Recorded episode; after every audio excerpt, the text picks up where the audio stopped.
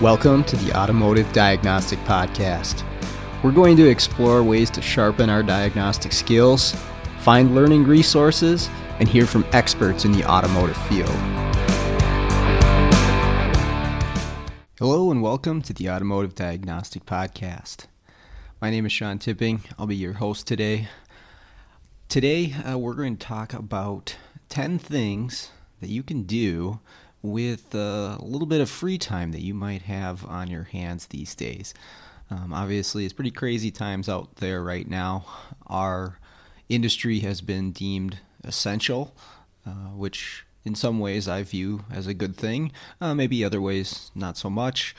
Um, but even though we have been deemed as essential, the problem that at least I'm seeing in a lot of shops that I've been going to in the last couple weeks is just because we are open doesn't mean that we're busy because everyone else or a large majority of the rest of the economy is shut down. Now, workers are laid off, workers are working from home, and you know, people just aren't driving as much. Um, and of course, there's a reason behind that and I'm not really here to talk about the whole virus thing. I am far, far from a medical professional to have any sort of uh, real informed opinion on on any of the details of that. But what I do understand is how it's affecting our industry. And the fact of the matter is, is a lot of us have a little bit of extra free time on our hands right now. So uh, again, what I thought I'd do with this episode is just give you 10 different ideas of things you could do to fill your time that's not Netflix binging or day drinking or anything like that, um, but things that we could actually do to make our work life, to make ourselves as technicians uh, more productive once we get back to the real world in a few weeks here. So I'm just going to go through the list and we'll jump right into it. Uh, again, this is 10 things that you can do during this downtime.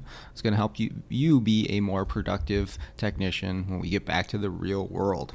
So, here's number one you can begin documentation of proper repair or diagnostic details. So, here's what I mean by that. Um, we go through a lot of vehicles. All of us work on a number of vehicles, especially if you're in the independent repair world. And even if you're not in the dealership, you see a lot of different stuff. And particularly if you're in the independent aftermarket world, uh, you may see one problem on a specific vehicle once in a year. Heck, maybe even once in two or three years.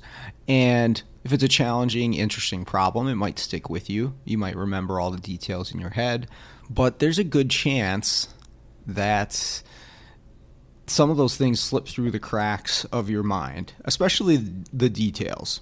Maybe it was a fix you made on a sensor in a vehicle and it was a specific voltage level that was off. You know, something uh, was skewed a little bit one direction or another, and half a volt made the difference. One volt made the difference on this fix. Are you going to remember that exact voltage level a year, two years, three years down the road? Maybe you, maybe you will. Um, I'll tell you, I have some challenges with that, uh, just with the uh, amount of different vehicles that I work on on a regular basis. Remembering all the details is tough. And of course, that's what we have service info for um, to help us remember some of those details, but you can actually document this stuff and have it available for you personally. Now, you can do this on pen and paper, and you know some people do. Just have a notepad, keep it with you, put it in your toolbox, your diagnostic cart, wherever you you know go to for your diagnostic resources. Um, but you can also do this electronically, and I almost prefer this better. What I did was I just started a uh, Google Docs. So you go into Google and they have things like Gmail and um, all sorts of different things, but you go into Google Docs and it's kind of like a Word document. But I just make a page for a specific vehicle. So, like, I'll have a page that says Chevrolet Impala.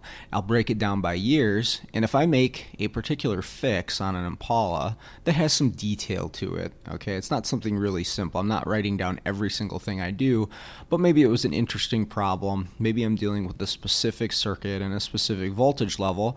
I'll write down the details for the vehicle 2014 Chevy Impala, you know, this sensor was reading this much and this is what fixed it, or these are the symptoms that I had. And I'll just jot down a few sentences and I'll save it in that Google Doc. And then I can make another one for, uh, you know, a Chrysler, whatever. I can make another one for a Honda Pilot, BMW, whatever it is. I can make as many Google Docs as I need to, and then each one has its own sheet. And the information keeps building and building. Then I can go back and reference that. If I'm down the road a couple years from now and I'm working on something like, boy, I, I, know I made this fix before, but I don't remember all the exact details, you can quick pull this up. Actually, I'm, I'm pulling it up on my phone. I'm looking at some of them. For instance, I have an Audi in here in my phone that tells me the group number for cam timing. You know, stuff like that that I just I don't do often enough to lock it into my memory, but I have that just available to me really quick. You know, I have the Google Docs app loaded on my phone, and it's just quick. And there's probably even better ways to organize it than the way I'm doing it. That's just the way I've chosen. There's probably more efficient ways to look up the information. Um, and I know that all of you out there listening probably come up with an even more efficient way to do this. But the point of this is, is if you haven't started something like this, now is a great time just to get it going. You know, make a, a starting piece of knowledge that you can mold, you can work with, you can add to once you get back into the real world. And you've got the time now, you know, if you make a fix to take the time and add that piece into it. Then for your next one, once you get back to normal life and it's it's busy, it's it's tough to take the time to do this, but if you start now, kind of build it as a habit, then once you get back into it, you can keep adding to it as you go. And it's just there to help you remember certain details down the road. So that's number one. Number two, you may already have some, you know, personal documentation of stuff. And one of the most common ways to do that is to have waveforms, okay, scope captures. And a lot of people have a library of scope capture. So, number two is to go in and organize your waveform library. And I'll be honest, I'm pretty bad at this. When I'm out in the field and I'm making captures, a lot of times I'm in a hurry and I'm just like click, save, click, save, click, save. I try to put in the details of what I'm doing, but just sometimes I'm just trying to get through it. I'm just like, okay, I need to save that for later. Um, and I'll go back in later and input the details into it. But having details on the scope capture, and I guess I should say I'm referring to the Pico Scope Lab scope captures because you can detail a lot of the information, you know, what each channel is connected to, what lead you're using, all the vehicle information, important stuff that you need to know down the road. But also, once you have it saved, um, to actually organize it into different folders. So you could have a General Motors folder, you could have a Chrysler folder, you could have a Honda folder, and you could even break it down from there and go vehicle by vehicle. And then so that way, if you're working on a particular vehicle, you go to your Honda file, you go to your Pilot file, and then you have all scope captures from Honda Pilots that are listed out with the year and the engine and what you were actually capturing uh, with that scope capture. And I should say these are typically known goods. Sometimes I'll save a known bad, but I really like to try to save the known goods so that I have something to compare it to down the road. But now is a great time to go in if you have a waveform library. You know, if you don't have one, starting one is a good idea. And that's kind of what number one was about. But if you have one to go in, kind of tidy it up, clean it up, make it more organized so it's easy to find stuff and you can be more efficient uh, once you get back to the, the real world. Everything is organized and ready to go. All right, number three actually ties into this. Number three is capture known goods. All right, so some of us are really good at this. Some of this, some of us maybe not so good at this. Um, to actually take the time to capture known goods. Um, I talked about this a little bit with Matt Fanslow that you know we're not necessarily getting paid to make captures of known good vehicles, vehicles without problems, um, but there's such a huge benefit to it when you do run into a problem if you have a known good to compare it to. So how do we do this right now if we're not busy? Well, we have the time, but do we have the vehicles? And that can be the challenge, of course. If your shop's dead, there's nothing to actually make a capture of. But um, my guess is there's something coming into the shop, and what a better time just to hook up and make a few captures of some things that you think you might need down the road, like a cam and crank reference you know, maybe some particular sensors, stuff like that. Uh, things that you can use down the road. Uh, it's it's not a bad idea to take that time now and make that known good capture so that you can save it into your uh, library and have it for use later. Number four is to practice little used techniques. So, what I mean by this is uh, there may be some t- techniques, some processes that you use throughout your career that maybe you just don't use them that often. For me, this is secondary ignition waveforms. I use them, but quite honestly, not enough. And I wouldn't consider myself an all knowing expert on secondary ignition waveforms. I need to practice on those. And I know that. So now would be a good time just to practice with secondary ignition waveforms for me, to observe them, whether it be a known good or maybe I could plant a problem, and really spend the time, you know, messing around with this so that I can get better at it. Another thing that's good for a lot of people, testing for parasitic draws. Um, now, if there's not a parasitic draw in the vehicle, obviously that's going to be a little challenging, but you could leave something on intentionally like a light or something something like that and actually go through the process of trying to find it. Because a lot of times with a parasitic draw we don't do those testing methods until it's time to actually try to find that parasitic draw. And I, I can tell you the worst thing is questioning your own testing method when you're trying to find a problem. You know, am I doing this right? Can I trust what I'm reading here? What does normal look like? Well, if you've practiced the techniques enough, those questions you don't really have those questions. But if you don't use them very often, they're obviously going to pop up into your head. So, um, again, I think it's a really good idea to take some time now and work on the stuff that you don't have as much experience with, and that could be anything really. Um, there's a lot of stuff that you know some some people will do one technique very frequently depending on what they work on. Others may not do that as much, but if you want to get better at it, obviously practicing is the way to go. So, number five things we can do to fill up our free time here is updating the software on your scan tool or possibly your laptop or even a scope. Um, so scan tools obviously need to be updated. Now some of these are going to cost money, but sometimes you purchase a scan tool and it has updates for three years for free. And a lot of times you don't want to sit around and update the scan tool. Some people decide to do these once a week or once a month. Um, I know other people, and myself included, sometimes you let this slide. Um, particularly with, let, let's give Ford as an example here, they've had a lot of issues in the last year with their software updates. They seem to update one and then there's nothing with problems, and so everybody goes back to the version before it. And so I, I kind of wait to update on Fords, and maybe that's not the best example, but the point is is that not all of my stuff is updated completely all the time. But hey, now's a good time to do that, to actually update your software that you use for your laptops, for your scan tools, or, you know, the scan tool software that's on a laptop.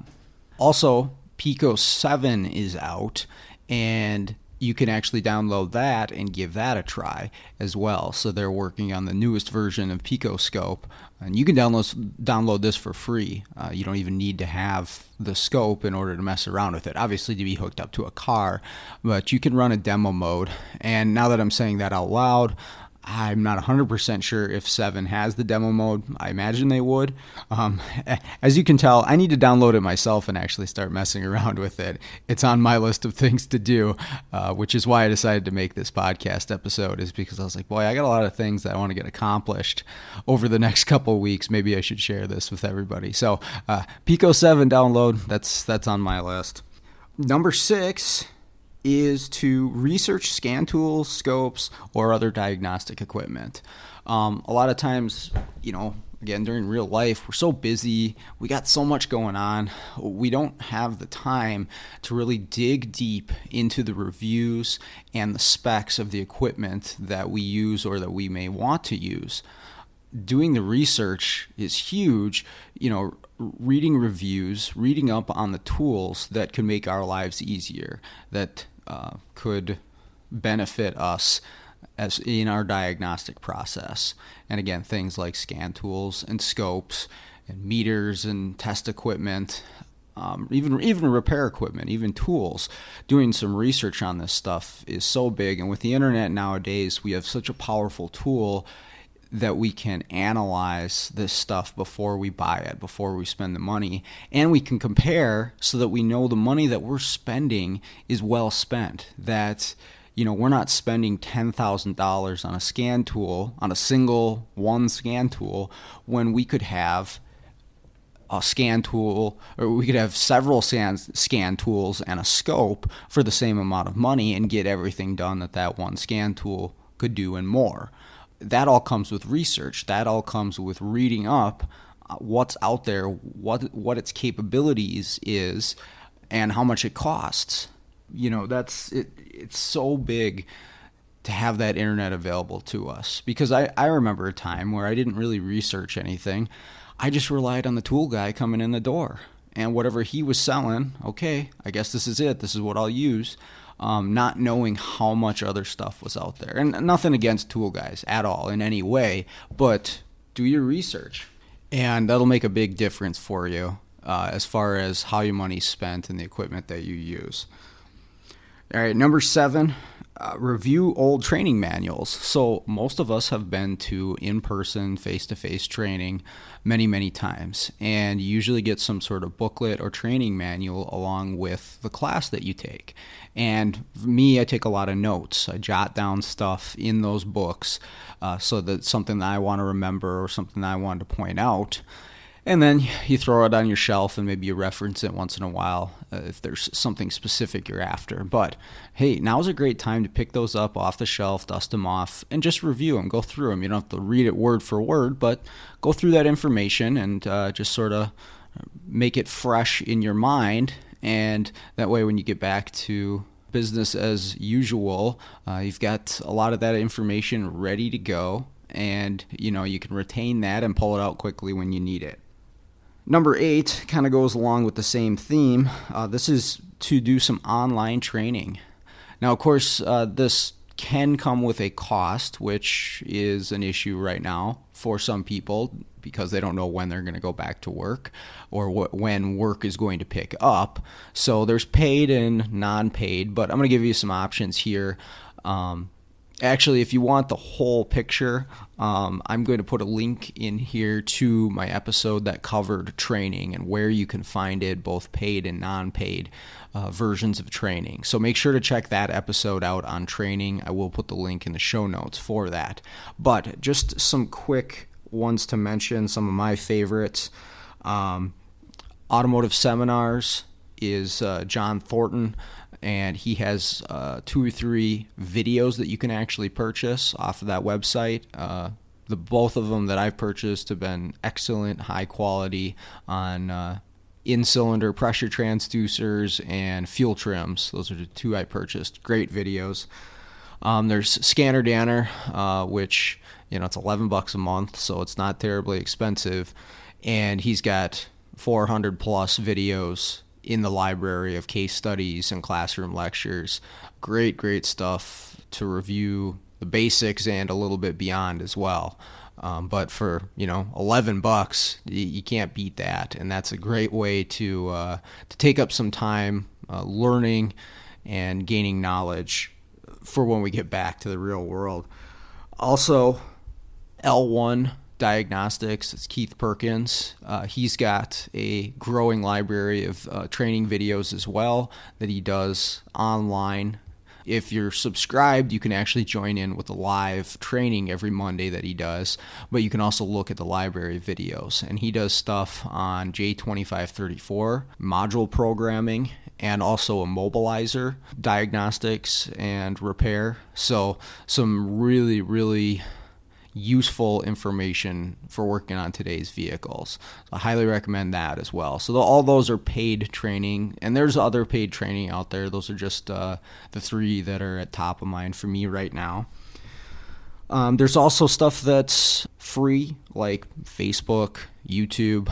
Um, obviously, you've got to sift through some stuff in order to get to the good information, but there are a ton of really good case studies out there. If you're wondering on you know which YouTube channels to go to, again, check out that training episode that I have. I'll put that in the show notes, and you can get all the details on where to go there. Um, there's also some paid forums that you can be a part of, um, like IATN.net and diag.net and tons and tons of information. I'm actually going through diag.net right now because I've been so busy the last few months. I I just really haven't whole had a whole lot of time to do it. And I got a little bit of extra sitting around time now. So I'm going through diag.net and just going through the case studies and the questions that people have posted and picking up on some good information. So again, both both those are paid, but uh, I think well worth the money just because of the large amount of information and especially diag.net, quality information that's in there. Uh, lots and lots of really smart technicians on that website posting some really high level information. So on to number nine Number nine is to build a diagnostic cart. If you don't have one, if you're pulling everything out of your toolbox every time you need to use it, uh, that could be killing your productivity. So, actually, having a diagnostic cart uh, can really make things easy. And a lot of people say, I don't like using a scope because I have to pull everything out when I need to use it. Well, if you have a diagnostic cart with maybe a boom set up, you can have all your leads and your scope ready to go pretty much at all times, and that reduces that time that it takes to pull everything out and put everything back away when you're done. You can just have it ready to go. So again, this might cost you a little bit of money to you know to buy a cart, maybe to buy a monitor and a little bit of hardware to assemble everything, but what better time to actually do it than right now? Because we all know once life is normal, it's tough to find time to do things like this, to fit this in in our busy schedule. Well, if you're sitting around now, uh, what, what a better time to do it. And that brings us to our final on this list, which is number 10 listen to a podcast. Maybe that one's a little self serving, but um, obviously you're listening to a podcast right now. If you haven't checked out the other episodes uh, that I have out there, uh, go back and do that. Again, great time to do that. But um, beyond this, there are also a ridiculous amount of an endless amount of podcasts out there and some of them are really really good um, it's pretty much whatever niche you're into uh, there's a podcast about it, probably several uh, that you can find out there. As far as the automotive goes, um, there is uh, Torque Factor that Scott Brown has put out. He's got a few episodes out uh, with some good information in there. Uh, there's also Remarkable Results by Carm Capriotto, and he has a ton, a ton of episodes, and some of those focus more on the uh, management side of things, but there's also a lot of technician based uh, episodes in there as well. So uh, there's some automotive podcasts. Beyond that, you know, take a look through and see what else is out there. There's a lot of really good podcasts. You can get some good information, you know, not just about automotive, but any area of your life where you're, uh, you know, looking to learn something or improve. Um, obviously, there's also just entertainment podcasts as well to keep occupied, but uh, tons of them out there. So take a look, um, see what you can find that's what I've got for you today. So just want to say thank you for listening. Uh, I'm going to be working on getting some actual interviews up here shortly. I'm also going to put out the third part of the three part series for airflow measurements uh, this week at some point. So there'll be an extra episode this week, uh, hoping to get uh, interview uh, in the coming weeks here, and we'll keep ro- rolling along. But uh, make sure you check out the Facebook group if you haven't, the website if you haven't. There's going to be links in the show notes for both of those. But other than that, thanks for listening. Have a great day and uh, stay healthy and hopefully stay busy.